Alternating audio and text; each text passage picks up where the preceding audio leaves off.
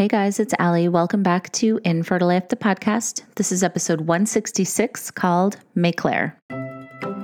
Hello, everybody. This is Ali and Blair, the co founders of Fertility Rally, and we are here to tell you a little bit about who we are, what we do, and how we can support you on your infertility journey.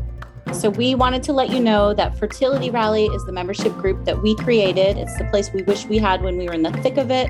We offer support groups, we have private Facebook groups, we have tons of events, lots of videos, blog posts, so much content. We're starting to do IRL events as well, and we want to be there for you no matter where you are on your journey. Yeah, our favorite part, we had no idea where this would go when we started it. And our favorite part about it is watching all of our members, which is like 300 plus at this point, connect and create true lifelong friendships. We have members that are meeting up in real life. We have members that are supporting each other on Instagram. We have members that call each other best friends now. And honestly, like that is the most rewarding thing to see. We had no idea it would go here. And so we're just, we're inviting you to join the Rally fam. Yeah, it's such a great space. It's a safe space. We also have fun when we can. So we would love for you to be a part of it. Check us out on fertilityrally.com and on Instagram at fertilityrally. Hope to see you guys soon. Today's episode is presented by Beli. Beli offers modern prenatal vitamins optimized for fertility, prenatal, and post pregnancy health.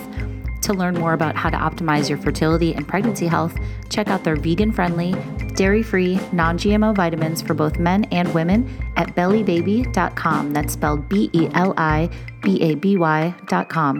The best part, if you use code ALI15, you'll get 15% off your first month of either Beli Women or Beli Men.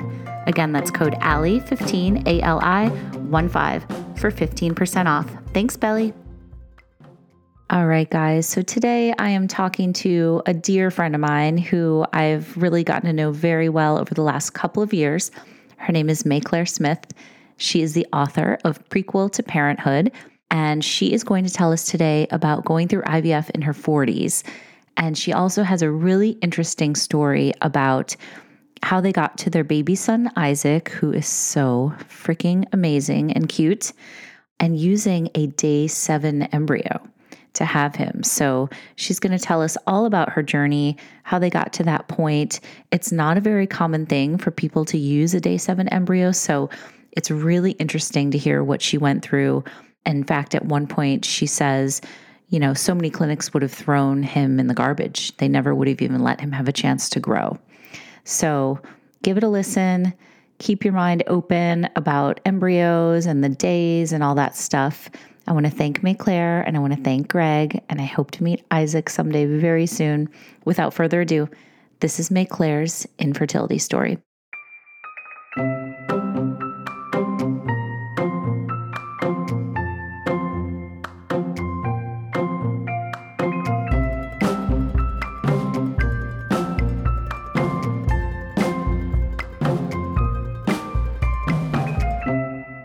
Maiclaire. Oh my gosh. Oh my I okay. I don't even know where to begin with you. First of all, you we like met through I know you emailed me a long time ago and then we started like Instagramming, DMing. Yeah. Then you were the very first member of Fertility Rally when we launched in June 2020 and I will never forget that and I will always I be grateful that you took a chance on us and became Aww. member OG number one. So thank you for that. Yeah. Um, and I just love you and I love your husband. And I don't want to do a spoiler yet, but I love your whole family. You guys are just the greatest. So thank you for doing oh, this. No, thank you. I yes. I look back at how you were the podcast that got me through so much so early on. And I remember when I first met you, you were like this celebrity to me. Oh, and oh, please. Now you're, and and now you're my best friend. So it's kind of funny how um, it's everything, so wild. It's so yeah, wild. I so. love. I mean, it's crazy how we talk about this a bunch, but just people you meet through social media, especially in this community, yeah. the bonds are immediate and they're strong. Yeah. And they're like yeah. lifelong. I mean, some of my some very, of my very best friends, friends yes. are yeah. I met through Instagram. And, you know, it's just, it's so cool. So I'm so glad we all have this community to lean on each other. But let's start with you and your husband. Where did you guys okay. meet? We met on Match.com or Love Match, it. I guess it's called now Match.com back in the day uh, when online dating was on computers, not on cell phones. Mm-hmm. So, yeah, so it was like finding a needle in a haystack. But I came across this profile of this guy holding a guitar that called himself equal parts a computer nerd, musician, and athlete. And I'm like, that's not true. That's totally true. It's totally who he is. Yeah. Oh my God. Had this awesome smile. And I met him and we went out. I still remember our first date. We met at this little kind of hipster cafe for brunch on a Saturday. And he walked down the street to me and he smiled. And I'm like, oh God. Like, so freaking cute. He does so, have such a good smile. And there's been many fertility rally calls and happy hours that he's come on and played guitar. We're like, Greg, come play. yeah, claim to fame. So, but yeah, so, and we, I knew by, uh, well, actually, it's really funny. So after our first date, he said to me that he remembers me walking to my car and he thought I'm never going to see her again. And I'm oh. like, why would oh. you say that? Like we had this epic, like six hour first date but yeah, I just we really hit it off, and I think we both kind of thought it was maybe too good to be true. Uh-huh. Um, but by our third date, I knew like this was it, and we were pretty much inseparable ever since then. So love it. Yeah. So, so when did when did family when, come into the conversation?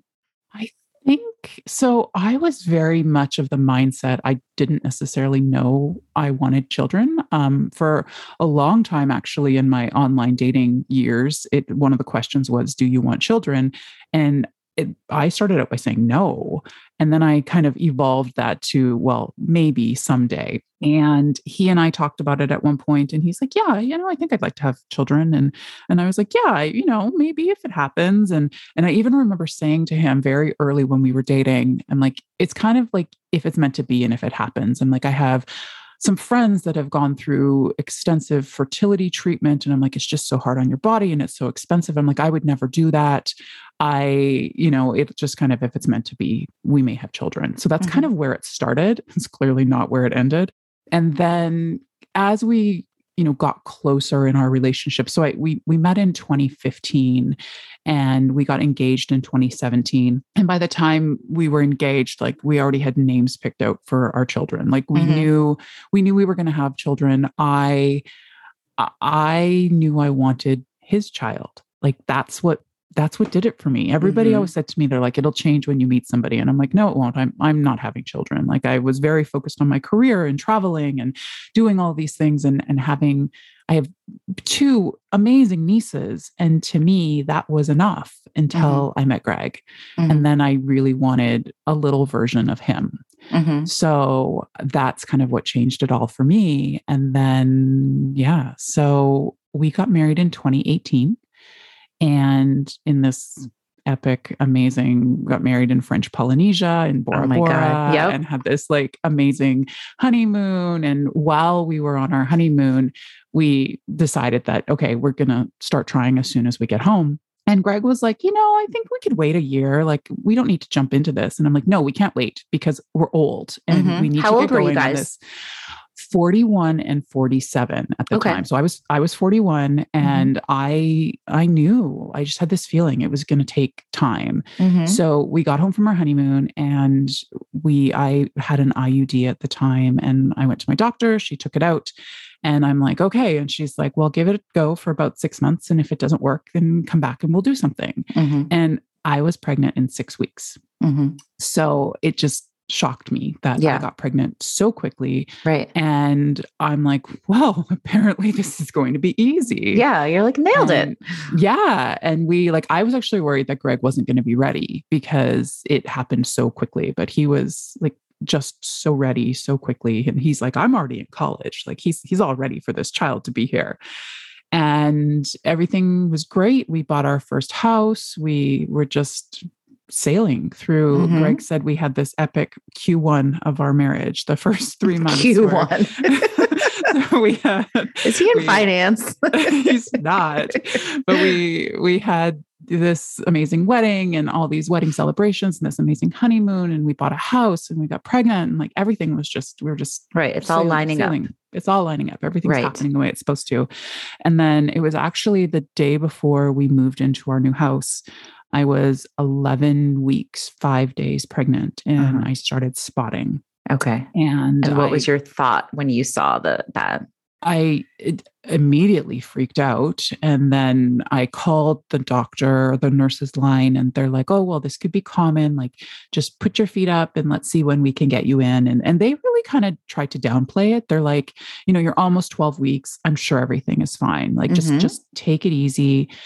And we got in and I remember the ultrasound and they they did this ultrasound and I'm like and it it looked like a baby as opposed mm-hmm. to the first ultrasound we had it looked like a little bean and you didn't see very much right and had you heard the I, heartbeat and stuff before we had yeah okay. we had so we okay. had had our first ultrasound mm-hmm. at about i guess about eight weeks and okay. and we heard the heartbeat and everything seemed to be progressing and then i remember that ultrasound and you know i was relieved at first because I'm like, okay, look, it looks like a baby. Mm-hmm. And then I was like, oh, but there's no heartbeat. And then I, I instantly knew. And the doctor was very quiet. And you know, when the doctor is quiet, that yep. it's not good news. Yeah. So that then really surprised us. I, at yeah. the time, so we knew sorry. very little about miscarriage mm-hmm. and how common it was. And I had absolutely no idea what was going to happen next. Mm-hmm. And I I can't even remember what the doctor told me. I, I do remember her saying that, you know, this this may pass on its own, and that's the words they use. It may pass on its own, mm-hmm. or if not, we could schedule a procedure, a D&C, mm-hmm. and you know, what do you want to do? And I my brain isn't functioning. Like right. I'm just crying. I'm so yeah. sad. Like we just this perfect world that we just had us come crashing down. Yeah. So we went home and she's like, you know, this it may be starting that may be the spotting that you're having so we went home that night and I, it was the day before we were moving and greg had been doing a certification exam so he had been up the whole night before he hadn't slept and we were moving the next day and i just remember we went home and he crashed on the couch and i went upstairs and i had a bath and as soon as i got out of the bath i just started having this um, intense crap cramping. Yeah. And I just started bleeding uncontrollably. And oh. I remember sitting on the toilet and blood just gushing out of me. Yeah. And oh, it was so sorry. Terrifying. Yeah. And I, I didn't know at the time, but I, I was cramping so much because I was in labor and I was essentially delivering this 12 week baby. Right. And I was bleeding so much and I, I didn't know what was normal. And you go to Google and you read and you don't know what to do. And I call a doctor and you know, Greg said to me a couple of times, he's like, Do you want me to take you to the emergency room? Mm-hmm. And I'm like, I think this is normal. I think this is what happens. Right. And it just got to the point that I had lost so much blood that I'm like, I think we need to go to the emergency room. So he took me to emergency and that was a horrible experience because I got there and you have to check in and I'm checking in and they're like, what's wrong? And I'm like, I'm having a miscarriage. And they're like, how do you know? And I'm like, are you kidding me? Like, are you kidding me right oh now? Oh my like, God. Yeah. Bleeding uncontrollably. I've just been told my baby doesn't have a heartbeat. Like, can somebody see me? Uh-huh. And the first doctor I saw, they did some blood work and he's like, oh, well, you haven't lost that much blood. And I was shocked because I had thought I had lost a huge amount of blood. Right. And then they called in this uh, an OB to see me. It was in the middle of the night by this point, and the OB came in and she looked at my blood work and she's like, you know, I looked at it and I compared it to your eight week prenatal blood work, and she's like, you've lost an exceptionally high volume of blood. In the end, I had lost about half my blood volume. Oh my God. And I, it was, she said, you've undergone severe trauma. Mm-hmm. And all I kept thinking at the time is, how does nobody talk about this? Right. How, how does nobody, like, I had a number of friends that had had a miscarriage and I had no idea what physically happened to them. Mm-hmm. It's so and true. To me, that that was the biggest thing. I'm like, how do how do I not know what to expect? Mm-hmm. So during that night, I remember like Greg was reading on his phone uh, statistics and just understanding how frequent this was and how common this was. And, and I'm like, how can this be common and no one talk about it mm-hmm. when I just had undergone this severe trauma? So that was our introduction into this fertility infertility world was right. this first miscarriage yeah and after that it took me quite a while for my body to bounce back because i was anemic i was very weak i just because i had had so much trauma on my body from uh-huh. this miscarriage but we did eventually within you know it feels like forever but probably you know one cycle started trying again and I thought for sure I'm going to get pregnant again right away. And that first cycle, my cycle was late. And I'm like, oh, wow, we're incredibly fertile. I, am pregnant again right away. Right, right, and right. I did. I must have done 15 pregnancy tests, and they were oh all negative. And I'm like, well, why are they negative? I don't have a period. I must be pregnant. And but I wasn't. Mm-hmm. And uh, my doctor had said to me, you know, let's try for six months. And I'm like, no, I'm too old. I'm not waiting six right. months. Totally. And I made her a deal that we would use my 42nd birthday as our time frame. And uh-huh. that was about four and a half months after the miscarriage. And so she's like, okay, we'll use your 42nd birthday. If you're not pregnant by then, then we'll do something else. Mm-hmm. So uh, conveniently, my period started on my 42nd birthday, and I called her and I'm like, okay, what's the next step? So she referred me to a reproductive endocrinologist and they started with all the all the standard tests. I did the HSG to just that's when they put the dye through your fallopian yeah. tubes to make sure everything's not blocked.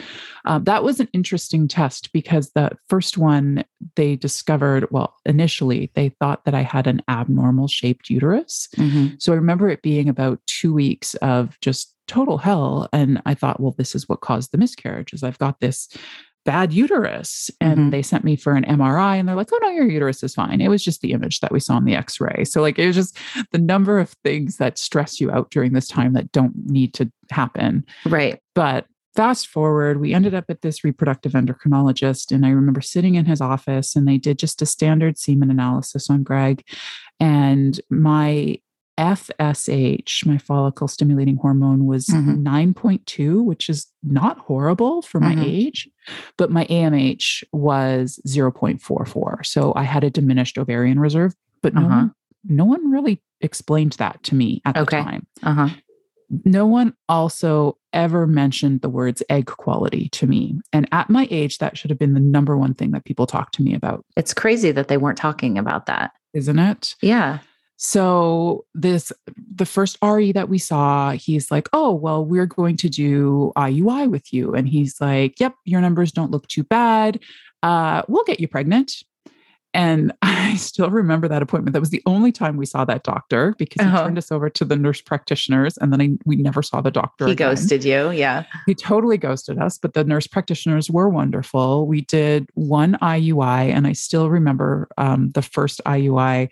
The nurse looks at Greg and she's like, the sample looks really good. Mm-hmm. And we're like, what does that mean? Like, we, we don't know anything. What does this mean? And she's like, yeah, you know, with the swimmers, once we clean them up, um, we hope that there's 1 million left and you've got 23 million. So mm-hmm. we should, we should be good here. She's mm-hmm. like, and, and they had put me on letrozole and I had two follicles. So she's like, you guys have a really high probabilities of, of having twins. Mm-hmm. So we're like, well, this is going to work. Like, this is all we needed was a little bit of help. We've got all these swimmers, we've got these two follicles. Like, bam, we're having twins. Uh-huh. So I was convinced that first one was going to work. Right. And it it didn't. Although looking back on it, it was the the one time I was pregnant. Well, that of any time I've been pregnant, I felt the implantation or what I felt thought oh, was implantation. Like I felt mm-hmm. this really sharp, um, this really sharp jab.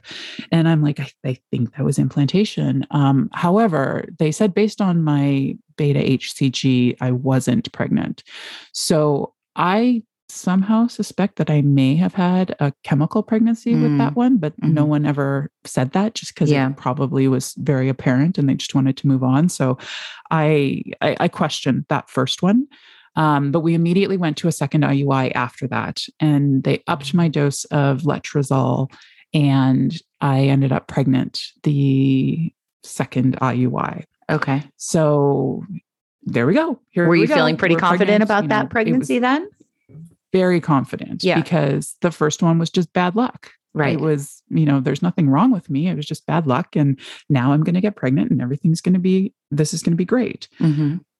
So we had the first um, ultrasound and baby had a strong heartbeat. Everything looked great. We graduated from the fertility clinic. And then I went to see an OB, not my OB, because she was on vacation. So I saw another OB, which was a horrible experience. Mm. But I told Greg he didn't need to come because we had just had the heartbeat the week before. And this was really just a let's just check this off the list. I just right. need an OB appointment to get in and everything's going to be great. And I went into that OB appointment and the the doctor did an ultrasound and she was quiet. So I instantly was worried. And her words to me haunt me still. She's like, I'm having a hard time finding a pregnancy. And mm-hmm. I'm like, mm-hmm. what? She's like, I don't see a pregnancy. yeah. what what do you mean by that? Like right. she's like, I I I'm not she's like, I need to go get help. I'm not seeing anything. Oh and God. it was very interesting. Like it, it wasn't even just that because I mean, there wasn't, I saw it, there was an amniotic sac. There was like we had a heartbeat the week before. Right. And she's not able to see anything. So, and she didn't have the screen turned towards me. So I, you know, somehow still suspect she didn't know what she was doing. Right. But anyway, they they another doctor came in and she's like, "Do you want to look?" Do and I'm like, "Yes." So she turned the screen towards me and she did this ultrasound and they did I mean, she found the baby instantly, but there was no heartbeat. So yeah. that just kind of hit home to me that yeah. this is this is going to be something's going on and something yeah. bigger is going on and and you know who's going to help me so, one thing I didn't mention is when we first went to the RE, we were at a big hospital, and they said to us at the time, they're like, you should really get on the IVF waiting list. Mm-hmm. And I said, no, we're not going to do IVF. It's really expensive. We don't have any insurance coverage for IVF. So I, we're not going to go that route. Mm-hmm. And the nurse is like, if I could give you a little bit of advice, just get on the waiting list. Right. It's like, even if you never use it, just mm-hmm. get on the waiting list. Mm-hmm. So we did. And while I was pregnant with that first, that second IUI, I got a call that we were at the top of the waiting list. And I'm like, oh, I'm pregnant. I don't need it, but thanks. Uh-huh. And so then immediately when we found out there was no heartbeat on the baby, I called the nurse practitioner and I'm like, do I have to wait again or can you get me in? Right.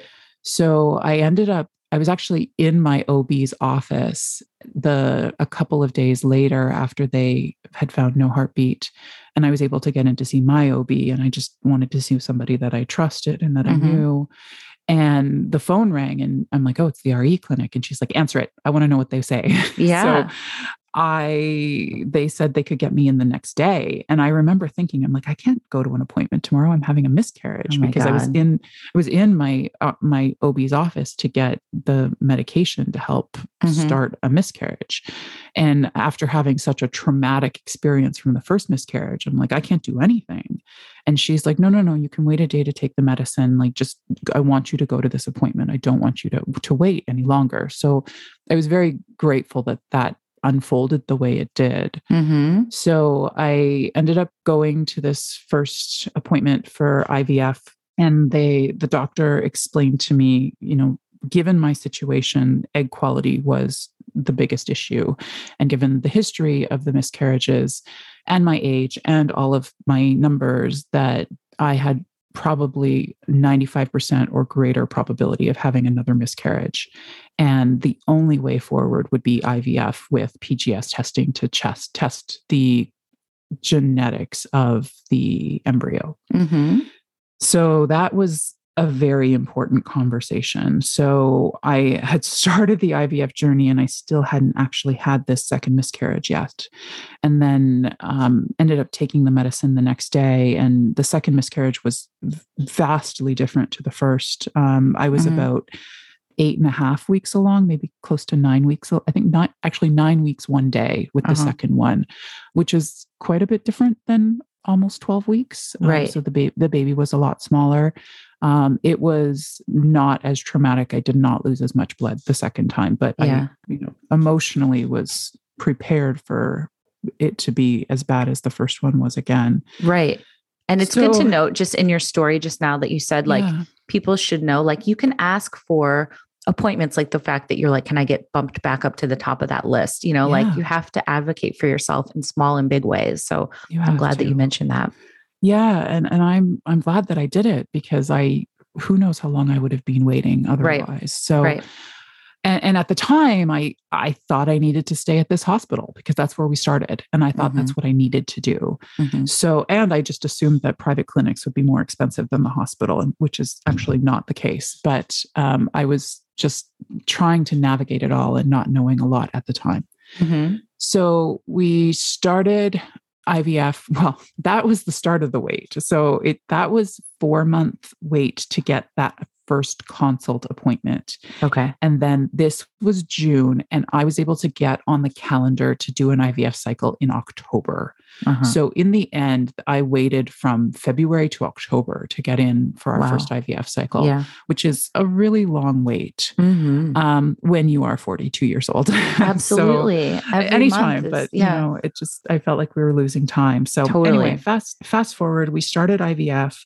We did the first cycle. It was let's open the textbook. How do you do IVF? This is your protocol. These are your drugs. Here you mm-hmm. go. Take all these drugs, pay all this money, off you go. Mm-hmm. And I had gone to a number of monitoring appointments. And then I got to day nine of my stim cycle. And the doctor said to me, again, it wasn't my doctor. It just happened to be the doctor that was in that day when I went in for monitoring, because that's how it worked at the first place we were at. Mm-hmm. She's like, Were you on estrogen priming? And I said, No, they gave me birth control before I started the cycle. She's like, Yeah, that didn't work for you. We need to put you on estrogen. Mm. Um, she's like, Has anybody talked to you about canceling the cycle? And I'm like, Excuse oh me? Oh my God. And she's like, "Yeah, this isn't working for you. I think we need to just cancel and start again." And I'm like, what, "What? What does this mean? Like, what does that mean financially? What does it like? What right. does it mean for my body?" And she's like, "Well, you haven't spent that much money yet." She's like, "We haven't done a retrieval." And I'm like, "I have just pumped seven mm. thousand dollars worth of medication into my body. Like, don't you tell me I haven't spent oh my much God. money?" Yes, like it was just so nonchalant.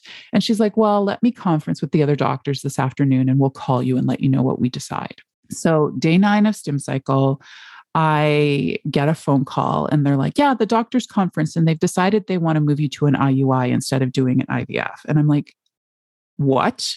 Oh I'm like, God. I've been told I have a 90, 95% chance of having another miscarriage. Mm-hmm. I'm like, mm-hmm. You telling me you want me to do IUI is essentially you telling me you want me to have a miscarriage. Wow. like, no, no, no, that's not what we Did meant. you say that? That's exactly what like, I said. Fuck yeah, you did.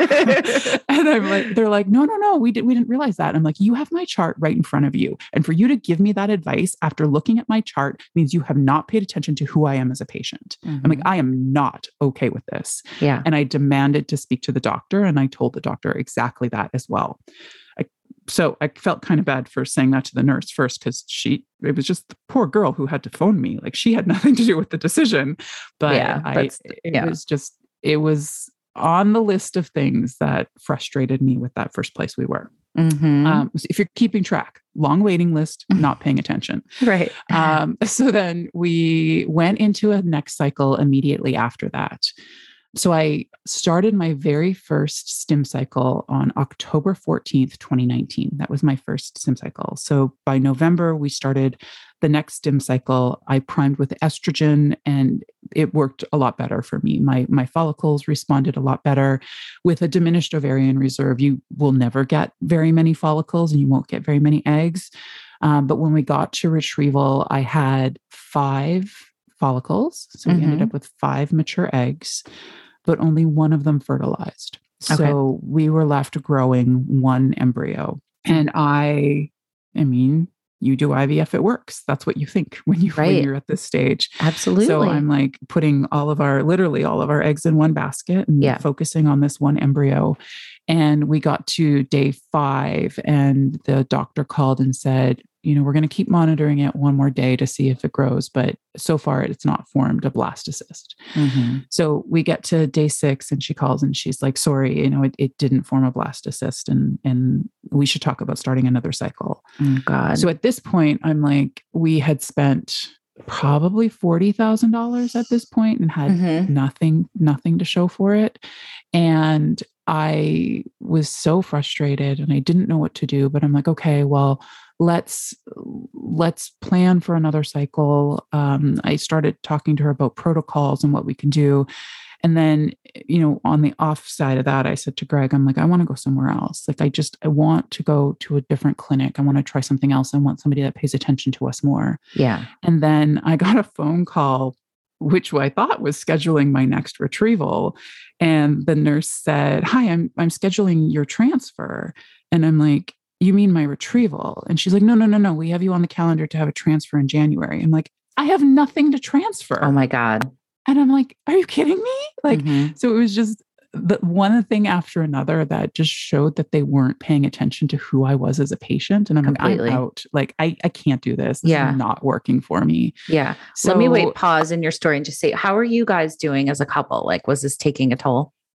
Yeah. You know, it's interesting because we actually were doing really well at this point. Mm-hmm. Um, there was a bit of when I wanted to go somewhere else, Greg was like, you know, I don't think we're going to get any different service anywhere else. Mm. But he's like, if you really want to, we can. But mm-hmm. it, I felt like throughout all of this, it, it really did make us stronger. But ask me this question again in a little bit and we'll get back to it. But at this point, I, I feel like, I feel like we were, we were very strong at that point. Yeah. And we still are very strong, but it was, it, it takes a toll. It really mm-hmm. does. Mm-hmm. So at that point, I had done my research and I really was looking for some place that had better success with women over 40 um, and we ended up at CCRM. And I, I definitely want to mention that it was CCRM that we went to because there's things that unfolded and that CCRM did that others would not have done. So mm-hmm. I'm, I'm, really happy that we ended up there. Um, and we met with the doctor, and it was night and day. Like instantly, she let us ask questions. They wanted to do more analysis on Greg. Mm-hmm. She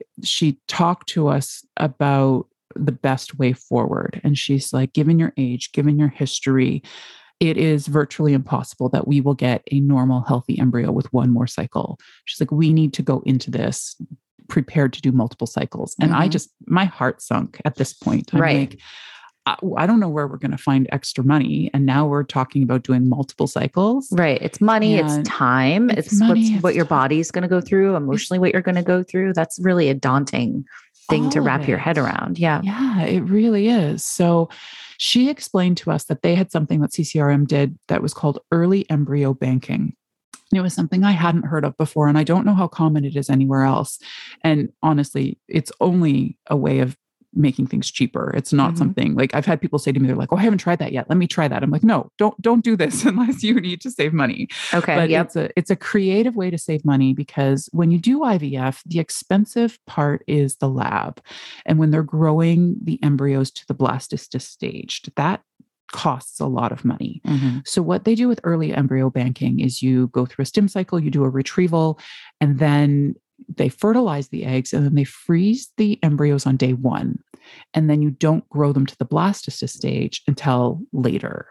So basically, you bank embryos on day one, you bank fertilized eggs essentially, and then you grow to embryos all at once at a later stage. Mm-hmm. And that makes it a little bit cheaper. Okay. So that's what we did. Um, we went through three cycles. The plan was to do three cycles back to back. Now, this first cycle we did was in March of 2020. Lovely. And Nothing notable happened then. Right, right, right. When the world was just in a wonderful state. Mm-hmm. So we did that first cycle. Um, oh, the other thing that the doctor recommended was she said there's been um, research and i love i'm like i love it that you talk science to me like she was talking to us in a way that gave me scientific research backing up what she was saying versus let me open the book and what do you do for ivf right so she said given your age there's been um, and diminished ovarian reserve she's like there's been some research that shows that a lower dose of medication will actually yield a higher egg quality. Mm-hmm. So she's like, I want to do mi- minimum dose IVF so I still was on a fair number of, of drugs, but I'll, I'll talk to you in money because that to me tells you it's less. I mm-hmm. went from $7,500 worth of medication to $3,000 worth okay. of medication. Yep. So it, it was significantly less medication, but it still was a fair amount. And with that, the second, the next retrieval, we had five eggs, all mature. And one fertilized. Mm-hmm. So it was exact same outcome as we wow. did from our very first cycle. Yeah.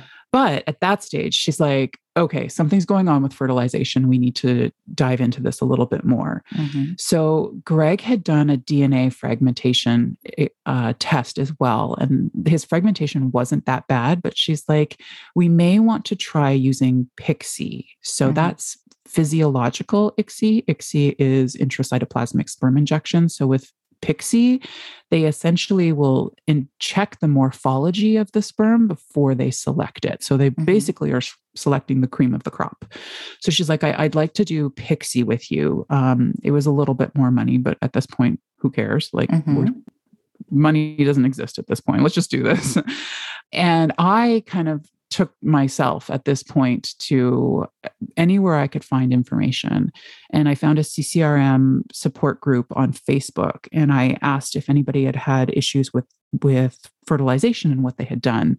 And a number of people talked to me about something called a calcium ionophore mm-hmm. which was a solution for oocyte activation. So it's nothing I do, nothing I take. It basically is when they are fertilizing the eggs, they put this calcium ionophore in the solution. So I had done some research as well, and I found some scientific papers that talked about how this helped with oocyte activation in poor quality eggs. Mm-hmm. So I sent the scientific papers over to my doctor and I'm like, is this something we could do? And she's like, we make you sign a waiver because it may destroy your cycle, but yes, if you want to try it, we can try it. Mm-hmm. So we did that as well. So then we went in on March 15th, 2020 to start my next cycle. And I had started priming with estrogen for my next cycle. And at that was the point where the world shut down and all IVF had come to a halt. right. Because I because I was in a cycle, I was allowed to continue. Okay. You so squeaked I, on by. Yeah. I squeaked on by for a minute. Okay. So, so wait, I, had we met at this point? Because this was no. like right before the rally launched. So we were no. probably about to meet. About and had you found community like on Instagram or anything yet? Not yeah, a little bit, but not really. Okay. So I guess one thing I okay, time out. One thing I forgot to mention. So after, and I'm glad you brought that up. After we moved from the first clinic to the second clinic after the two miscarriages, the two IUIs, and the two IVFs that yielded nothing. I got fed up and needed to do something. So mm-hmm. that's when I wrote a book. So mm-hmm. I wrote this book, and it's called Prequel to Parenthood, that really is all about raising awareness about infertility, recurrent pregnancy loss, miscarriage, and helping people through infertility. Right. Um, and for me, it was really important for me to write it in the middle of the worst part. Okay. Because I found so many times with podcasts and stories and books, you always got the outcome. Right. No one ever talked to you in the middle of hell. Yeah. So for me, it was really important for me to tell this story without anybody knowing what the outcome was. Right. Because you didn't really like, have an ending yet. It was yeah. like you were in the thick of it. Yeah. And I really felt like that gave some hope that, you know, you're not alone. And that mm-hmm. really is, I, wrote this book to help people going through uh, infertility, but also to give to people that are supporting them. Um, one of the most important things I think in the book is talking about things people say when they think they're helping when they're yeah. not. Yes. And it just is, it's a resource to help somebody if you're supporting somebody through absolutely well too. It's so, so, interesting that you were able to do that while you were in the thick of it because I couldn't process it while I was in like the shit. I needed to like I get, think it helped me process it. Yeah, I can see yeah. where I, I, think it's just two different ways of going about it. Like yeah. I couldn't, I was so traumatized by everything I went through. I wasn't able to like touch it with a 10 foot pole for like yeah. a year and a half. Like I couldn't even like go back there. I was like, yeah. No. No, so, for sure. But so just so everybody knows, prequel to parenthood and infertility story by Maiclaire Smith. Check it out. I'll put the link in the show notes too. Awesome. Thank you. But yeah, so the book was released on March 15th. Mm-hmm. So it mm-hmm. was right at the same time that my book came out. Um, I, when my book came out, is when I first reached out to you. And mm-hmm. I'm like, hi, I'd like to meet you. This is right. who I am. This is my story. So all of that was happening at once. I was going okay. in for this next cycle. My book was released, and I reached out to you yeah. all at the same time. Okay. I'd kind of forgotten that all happened on the same day, but it did. Um, so when I went in for my baseline for that next cycle, I had a cyst on my ovaries. And I'm like, oh, it's okay. I've been here before. In my other two cycles I did, um, I had a cyst, and uh, that I knew as long as it wasn't producing hormones, I would be okay to move forward. So I'm like, it's okay. Take my hormone levels. We'll, we're going. We're going. Like, I'm not getting into this COVID shutdown. We are doing this. Like, mm-hmm. let's get this show on the road. And the nurse called that afternoon and she's like, Your estrogen's too high. We can't do this. We have mm-hmm. to cancel your cycle. And I'm like, What do you mean too high? And she's like, Well, we'd like it to be under 50 and yours is 900. Mm-hmm. And I'm like, so I want to keep going. And she's like, we can't, we cannot put you in a stim cycle with your estrogen that high. And I'm like, damn it. So I got stuck in the delay with everyone else when the world shut down. Mm-hmm. So here we are losing precious time. I'm now 43 and nothing is happening. So I emailed my doctor every single week and I'm like, can I start yet? Can I start yet? Can I start yet? And mm-hmm. she's like, no, not yet. We're still, the ASRM is not letting us start. So it was the ASRM, which kind of governs a lot of the recommendations, had said that they didn't want any IVF happening during the beginning of the pandemic. Right. So uh, eventually, it was at the end of May, middle of May. Um, she said, We are just starting a few people. So I want to start with you. And it was the one time my age was ever on my side. And it was because I was old that mm-hmm. I got mm-hmm. to be one of the few first few people.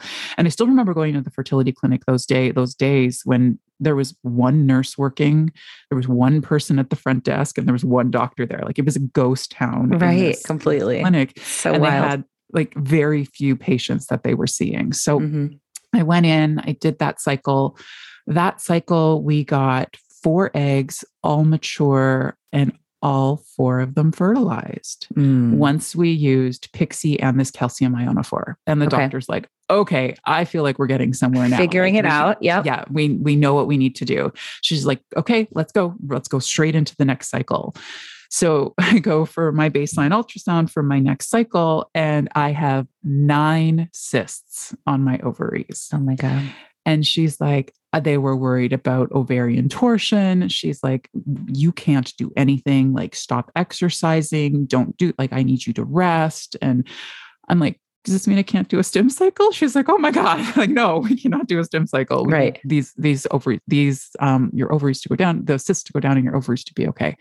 So it took, I think, three months um, before I was allowed to start another stim, stim cycle in between those two cycles is when the rally launched and when you and I really got to know each other. Yes.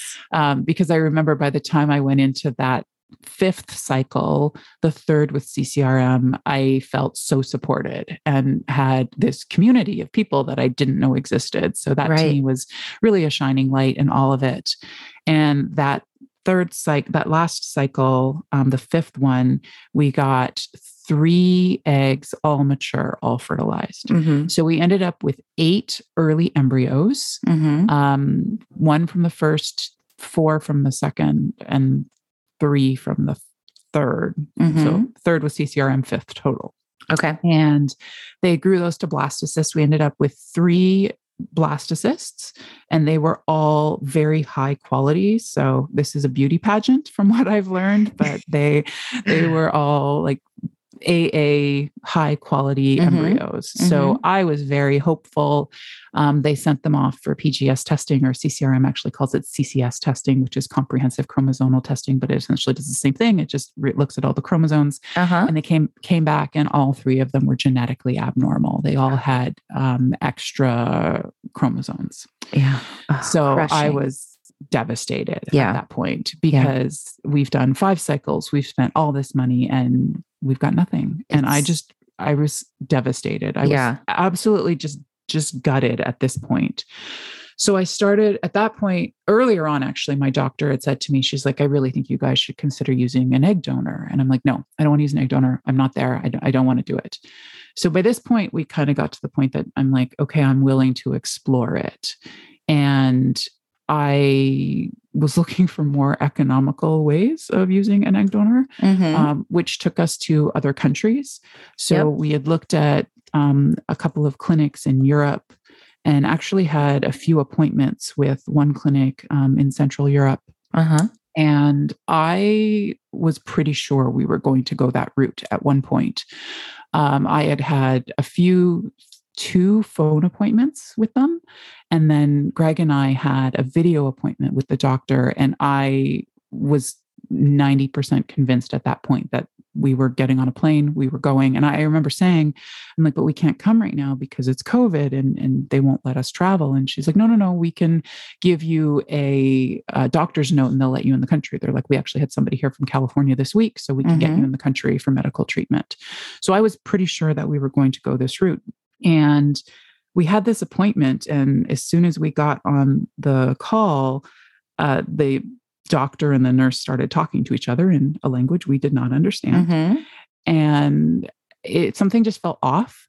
And then they immediately said to us, they're like, well, we're not too happy with the sperm results. And we're like, oh, interesting. No one's really said that to us before. I'm like, well, can you use PICSI? We used PICSI at our other clinic and we got 100% fertilization. And they're like, yeah, we can, but we don't want to use this sperm. We think you should use a sperm donor.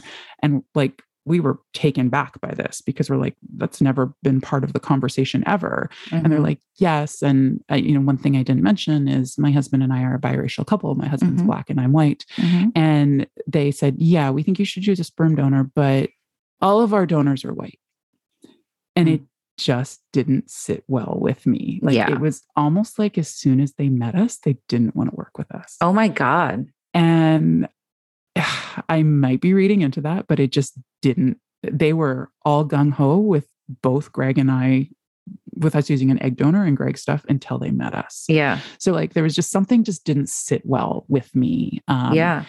Which was crushing because uh, for me, I thought that was the way we were going to go. And I, I'd kind of made this, it, I'd really built it up in my mind too of this, you know, just fantasy almost of we could take our children back to Europe and be like, this is where you came from. Right. I, I just had this really, I don't know, like I, I, felt really excited about going down that path. Mm-hmm. So once we kind of ruled that out, we looked into embryo adoption. We looked into uh, other ways of using both male and female donors. And then I went back to our doctor and I'm like, do you think we can do this with Greg? And she's like, absolutely. There's no reason why we couldn't oh, because oh, wow. we got 100% fertilization. There's no reason why you shouldn't be thinking about that. So I'm like, okay, but the, the, these other options just need to go away. Mm-hmm. So Greg and I had talked and I'm like, you know, what do you want to do? And he's like, I'm not ready to stop yet. And I'm like, neither am I. So we decided we wanted to do one more cycle. So we had gone into this saying we were going to do the five, and after five, that was it. Mm-hmm. And we, I guess one thing I didn't talk about is when we moved over to CCRM, I had done a lot myself health wise. So I had cut out anything that caused inflammation. So mm-hmm. no sugar, no dairy, no gluten, I'm already a vegetarian. Um, and then I started intermittent fasting and I mm-hmm. did a mm-hmm. lot of research on fasting for fertility and really with the goal of just eliminating all inflammation and anything mm-hmm. I can do. So I felt like we were gaining traction, both with understanding to do PICSI and then anything I was doing. So we really wanted to do one more cycle just to try. So the doctor recommended that we did a combined cycle where we did put me through a stim cycle, mm-hmm. retrieved my eggs, plus did a lot of donor eggs, put them together, fertilized and grow them together. Yep. So that's what we ended up doing. That stim cycle, which my very last day of stim was February 14th, 2020. Uh-huh. So I stimmed exactly one year within from February, from October 14th, 2019 to October 14th, 2020. I did six stim cycles. It's wild. It was just crazy that it ended up that way. Yes, but, it is. So we did this last stim cycle. We got three eggs, all mature, um, all fertilized. So I am amazing at getting mature eggs mm-hmm. and we are amazing at fertilizing eggs. I'm not great at getting embryos. But with that, we were able to get, and then we had a lot of donor eggs and 100% of our donor eggs fertilized as well. Mm-hmm. So clearly there was nothing wrong with the sperm. Right. So we grew all of those um, to blastocysts. We ended up with one blastocyst from my eggs and three blastocysts from the donor eggs. Uh-huh. Sent those away for testing and it came back that my beautiful five, 5AA perfect beautiful embryo was genetically abnormal and the donor egg embryos that we had were day 7 mm-hmm. which most fertility clinics stop growing embryos at day six. Yes. Wait, let's okay. So I really want to talk about this. Yeah. Um, because I haven't really covered this much. And I know yeah. this is really important to you as well. So yeah. tell me about day seven, what you knew about day seven, and what the common thing is, the common yeah. notion or the common thinking about day seven embryos. Yeah. So most blastocysts, they like to form in five days, mm-hmm. and they call them a day five blastocyst or a day five embryo. Some clinics, most clinics will grow them to day six. Um, day six have a slightly higher probability of success. Mm-hmm. I don't know very many clinics that will grow to day seven. Our first clinic threw anything away that didn't grow by day six. Wow. So these embryos that we have would have been thrown away at many clinics. Um, right. So why did your did why did CCRM yeah. do it differently? Do you do you know? Is that just their policy? I, it's just their policy. It's just something okay. they do. Um, yeah. But the doctor did say to us that it was about a 30% probability of leading to a live birth. Mm-hmm. So she's like, we but we have three of them. So she's like, within the three, I'm hopeful that we may get a baby. Mm-hmm. Um, but these three were all day seven, poor quality embryos. So my beautiful embryos that win the beauty pageant were mm-hmm. genetically abnormal, but these embryos that were very poor quality by aesthetics were all genetically normal. So mm-hmm. it's really interesting how they these gradings that people focus on so much really don't mean anything. It is so interesting. It, it, it, really comes down to is this a healthy embryo? Uh-huh. So when at that point we're like, okay, well, we've got these embryos, and I, I didn't really know too much about day seven at that point, other than it was a low probability, but I don't care. I finally got a good embryo. Mm-hmm. Let's get this show on the road. Yeah. So at, at that point, I mean, we'd now been in this. We did IVF for an entire year and I had never done a transfer because right. I'd never had anything to transfer. Yeah. So we are getting ready to go into our first transfer cycle. And the doctor said to us, I really want to do a few tests on you. I want to do an ERA. I want to do a Receptiva DX. Yep. So basically to understand the environment. Mm-hmm. And I said to her at that point, because I was very impatient, I'm like, well, we got three embryos. Can't we just try? And if it doesn't work, then, you know, we just wasted one, but that's okay. Yeah. And she's like, if, if you had day five embryos, I would. The fact that you have day seven embryos, I won't, because if it doesn't work, we won't know if it was the embryo or if it was the mm. environment. Mm. Okay. Because there's a higher probability that this embryo, there's a very low probability that this embryo won't implant because it's a day seven low quality embryo. Okay. So, because of that, I want to do all these tests. So, I'm like, okay. So, she does these tests, and the Receptiva DX showed that I had markers for endometriosis. Uh, excuse me, what? what, what oh my God, is, you're just finding this out then? what is this word you're telling me that has never been spoken to me before? Right. I've I've never had any symptoms of endometriosis. I no one's ever talked to me about endometriosis before. But she said it's very likely that I did have some endometriosis. Um, it's possible that it grew from the amount of estrogen that I had been on. Mm. So I did six cycles, but I primed three times mm-hmm. that I didn't get to do a cycle because of um, having extra cysts. So there was a lot of estrogen in my body for a long time. So it's mm-hmm. possible that that may have contributed to any little bits of endometriosis that may have been there. Right. So they she said you can either go in for laparoscopic surgery or we could put you on this course of lupron depot and put you in a forced state of menopause temporarily to try and clear up anything and then we'll do a transfer. So i did that. Um, it was expensive because the needles which you get once a month are $1600 each. But again by this point are we keeping track? I mean um, once you hit like a the certain marker, you're like, what's another 10,000? exactly. What, what, what is it at this point? Let's it's, just, just yeah. keep going. So um, I did, and I have been on a pretty much every fertility drug I have been on through one stim cycle or the other. Mm-hmm. And in the end, this Depo-Lupron was the devil to me. Like it was The other ones I could take anything and they didn't have too much of an impact on me. This Depo-Lupron was horrible. Mm-hmm. Like I'm talking sitting under my desk, bawling my eyes out in the middle oh, of the day oh, because yeah. something went wrong. Like I just, I can't, I couldn't turn the light on and right. I start crying. Like temper tantrums, like, oh my God, yeah. I just was, this, this was rough on me. So anyway, so we get to we do this, get through the two months, go in from my baseline, and everything looks great. And we get to get ready for a transfer. So I started my first transfer protocol and I got to my transfer, and everything looked wonderful. And we were just a little concerned because it was this poor, low quality embryo, but let's give it a shot. Yep, your day seven. day embryo, day seven. So we go in with our little day seven embryo and I do my transfer and they check my progesterone on the day of the transfer. And she's like, eh, it's a little low. So let's get you back in 48 hours just to make sure your progesterone doesn't go down. Mm-hmm. And I went back and my progesterone went down. And I'm like, great. So this is clearly not working.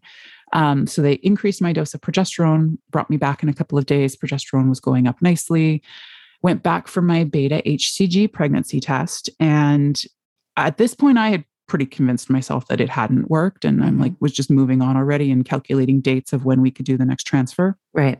And for a pregnancy test, the beta HCG, if it's over 20, it's considered positive. Mm-hmm. They explained it to us that they'd like it to be over 50 if they know it's a viable pregnancy.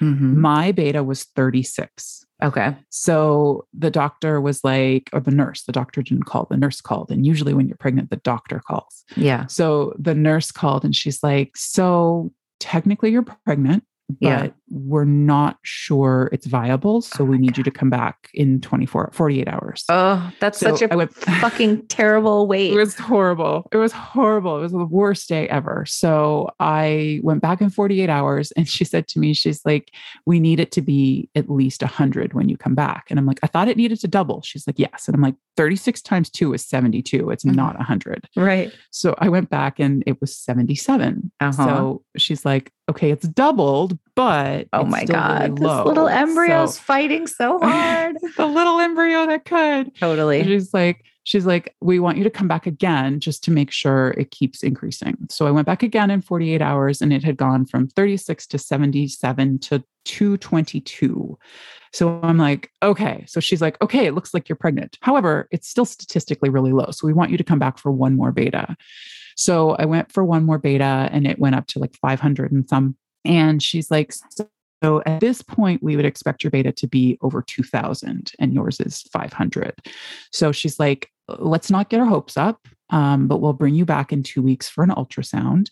But it's not looking great. Mm-hmm. So this is hell. Like this is just a Completely. horrible time period in this mm-hmm. time. So mm-hmm. I go in for my first ultrasound and the doctor's like, okay, she crosses her fingers and she's like, you know, let's see what we see, but it's really early. I'm basically just looking for a fetal pole. It's too early. We probably won't see a heartbeat, but let's just see if anything is growing.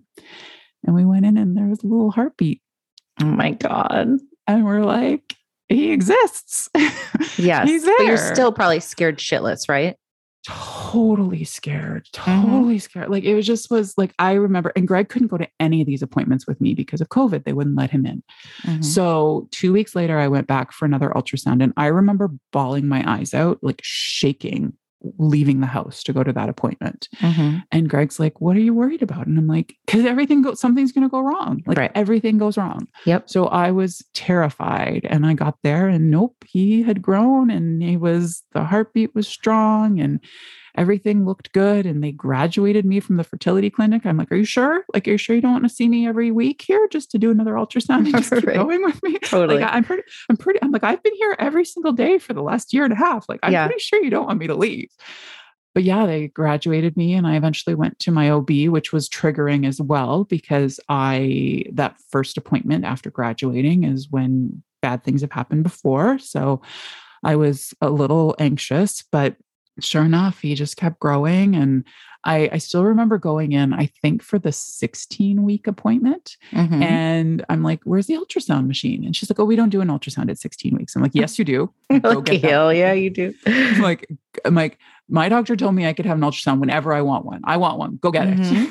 Mm-hmm. And she's like, oh, okay. So I demanded a lot. Good for you. It. Just like, and the, it's interesting because the first 12 weeks obviously were very stressful for me getting past that first landmark milepost of that we, where we lost the very first baby. Right. But honestly, 13 to 18, 19 weeks was the worst for me. Why? And it's because I wasn't sick anymore. I couldn't feel anything. Mm-hmm. And I'm like, what's going on? Like, you only see the doctor every four or more weeks. Mm-hmm. And I'm like, is there still a baby in there? Like, yeah. I, uh, it was right. It was. Did terrifying. you ever think about getting like a Doppler for home or anything like that? I got one. Yeah. And they're just so hard to use and they especially early on it's really really difficult so i think it it can cause a lot more anxiety i the first time i used it i did find a heartbeat and i'm like okay this is great and then the next time i didn't i'm like this is done i'm never using this again so right, right. I, I used it a little bit but i think yeah. i only used it two or three times yeah. um but yeah it was once i felt the baby move for the first time I felt a lot better. And mm-hmm. then he was incredibly rambunctious and moving around all the time. So right. um, that definitely made me feel better, but I never calmed down. I never calmed down. I was right. anxious and worried the entire time.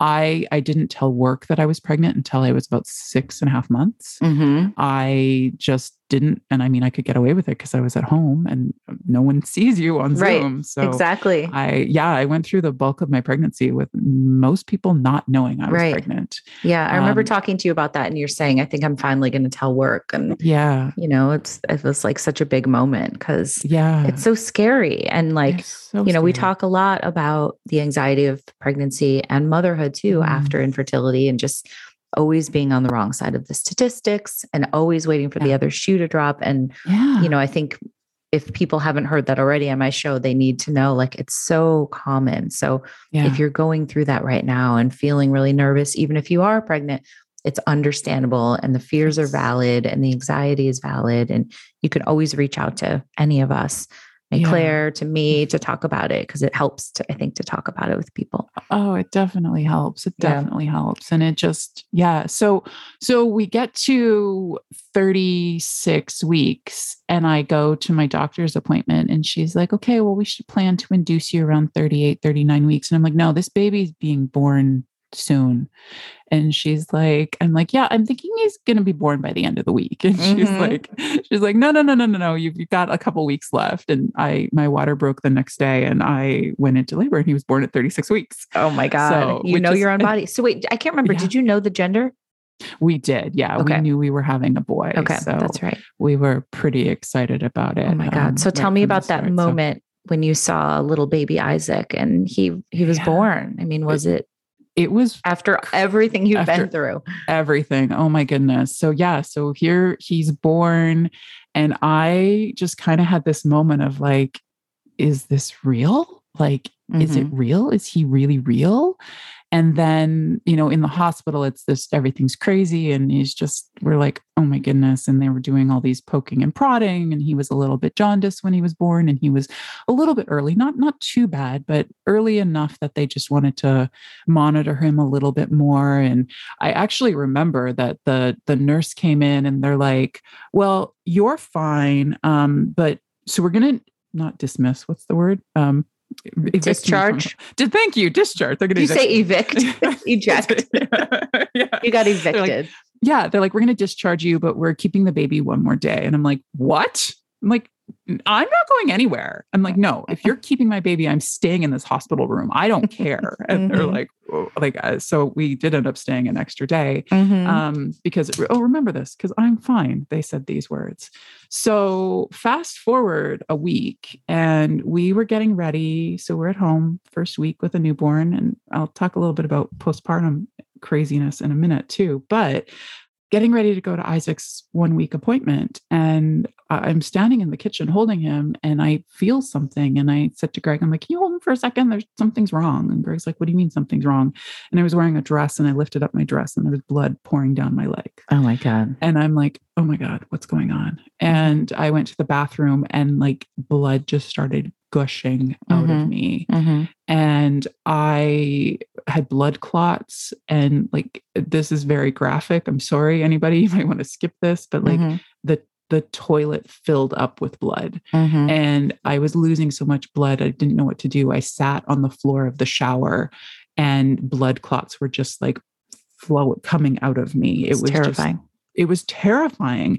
And I was on the phone with the doctor and they're like we're transferring you into emergency we need you to go to the emergency room mm-hmm. and so greg took me to emergency and we get there and they're like they can't come in they have to go away and i'm like he's six days old like mm-hmm. you can't take my baby away from me and they're like no, they have to leave. You they because of COVID, we can't have them come in. So I basically got wheeled into the emergency room and Greg took Isaac home and I was just a mess at that point. And a doctor came in and did an ultrasound and discovered that my uterus was filled with blood clots. Mm-hmm. And they sent me to emergency surgery to have an emergency D&C. And my doctor, my doctor actually ended up being on call. So my own OB was there for it. And she told me that they were pulling out blood clots the size of oranges. Yeah. Oh. So this was what they called a delayed postpartum hemorrhage. Mm-hmm. Um, usually, when this happens, it's because of a retained placenta, but that was not the case with me. It was just hasn't enough happened to me? Like something else has to happen now. Right. Like it just, it's just you like, can't oh, have it easy, Maiclaire. Come on. No, no. Like, well, it's we got we gotta. There's got to be something else. So, um, I ended up having an emergency D&C. I needed a blood transfusion. I had lost, you know, a huge amount of blood. Yeah, so that was fun. So oh that just kind of added to all of it. But yeah. along with it, like, and then, you know, coming home and you know, I have an amazing husband and yes. he is so wonderful and so caring and he's been so great with Isaac. But those first few weeks, my hormones mm-hmm. Uh, were insane. Yeah. Like it was, I was 10,000% convinced that Greg hated me that I like he hate he hated me everything he said I was like he thinks I'm a horrible mother like it oh was I was so convinced that like I I'm like maybe I should have just died when I had the hemorrhage. Oh like, oh my God. I shouldn't I shouldn't be here. Like I really So this was legit here. postpartum. This is yeah, right? it was what legit. It? it was legit. It only lasted, I think they call it baby blues for the first few weeks. So it didn't it didn't last mm-hmm. long, but I I mean, I still have moments of like Greg says something to me. He's like, maybe we should try this. And I'm like, you think I'm a horrible mother. And it's like, and he doesn't, obviously, but it's like my brain just assumes that right. the worst of everything. But you know, one of the things that has been the most interesting, and again, this was just in the first couple of weeks, but when Isaac was first born, I wasn't convinced he was real. And I know you say this with Sunny all the time too, that you look at him and you're like, I can't believe you're actually here. I say that to Claire, every yeah. single day. I do. Yeah. I say, I still can't believe you're here at like, some point during the day.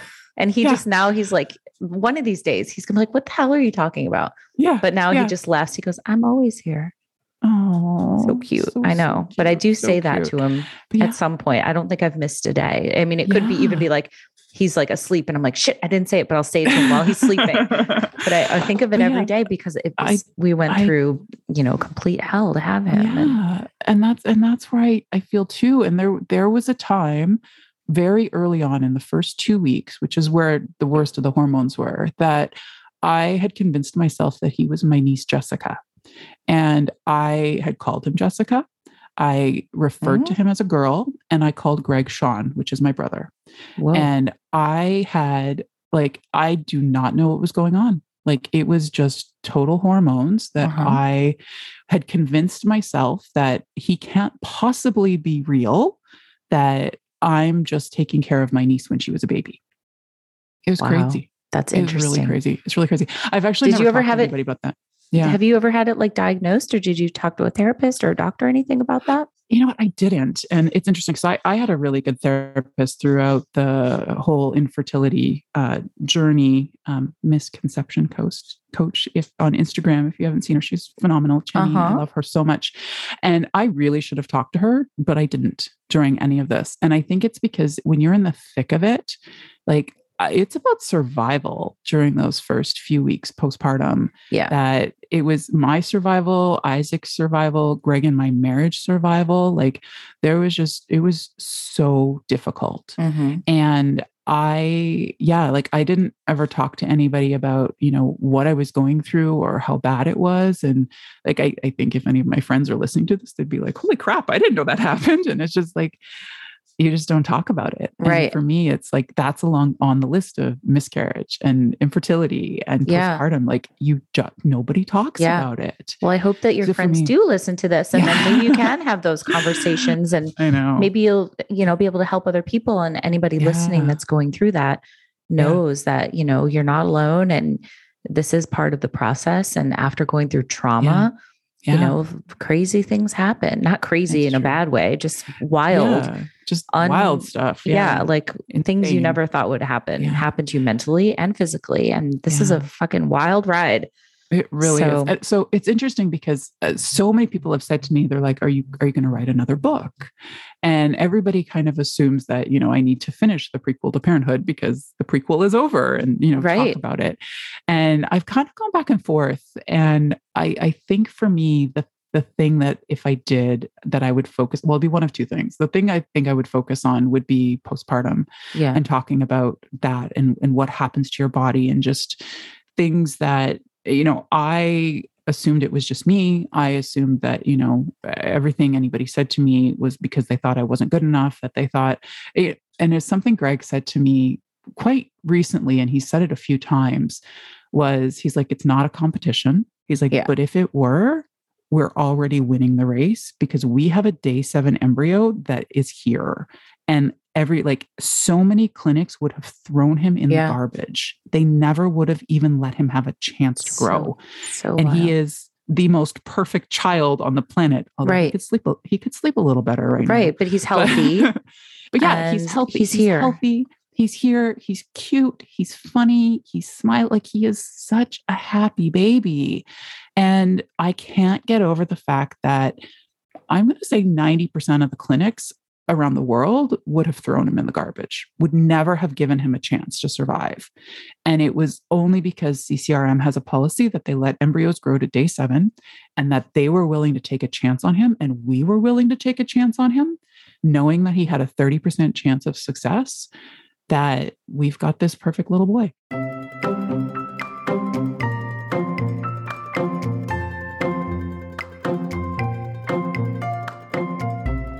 Thank you guys so much for listening. Thank you so much, Maiclaire. I'm so happy for you guys.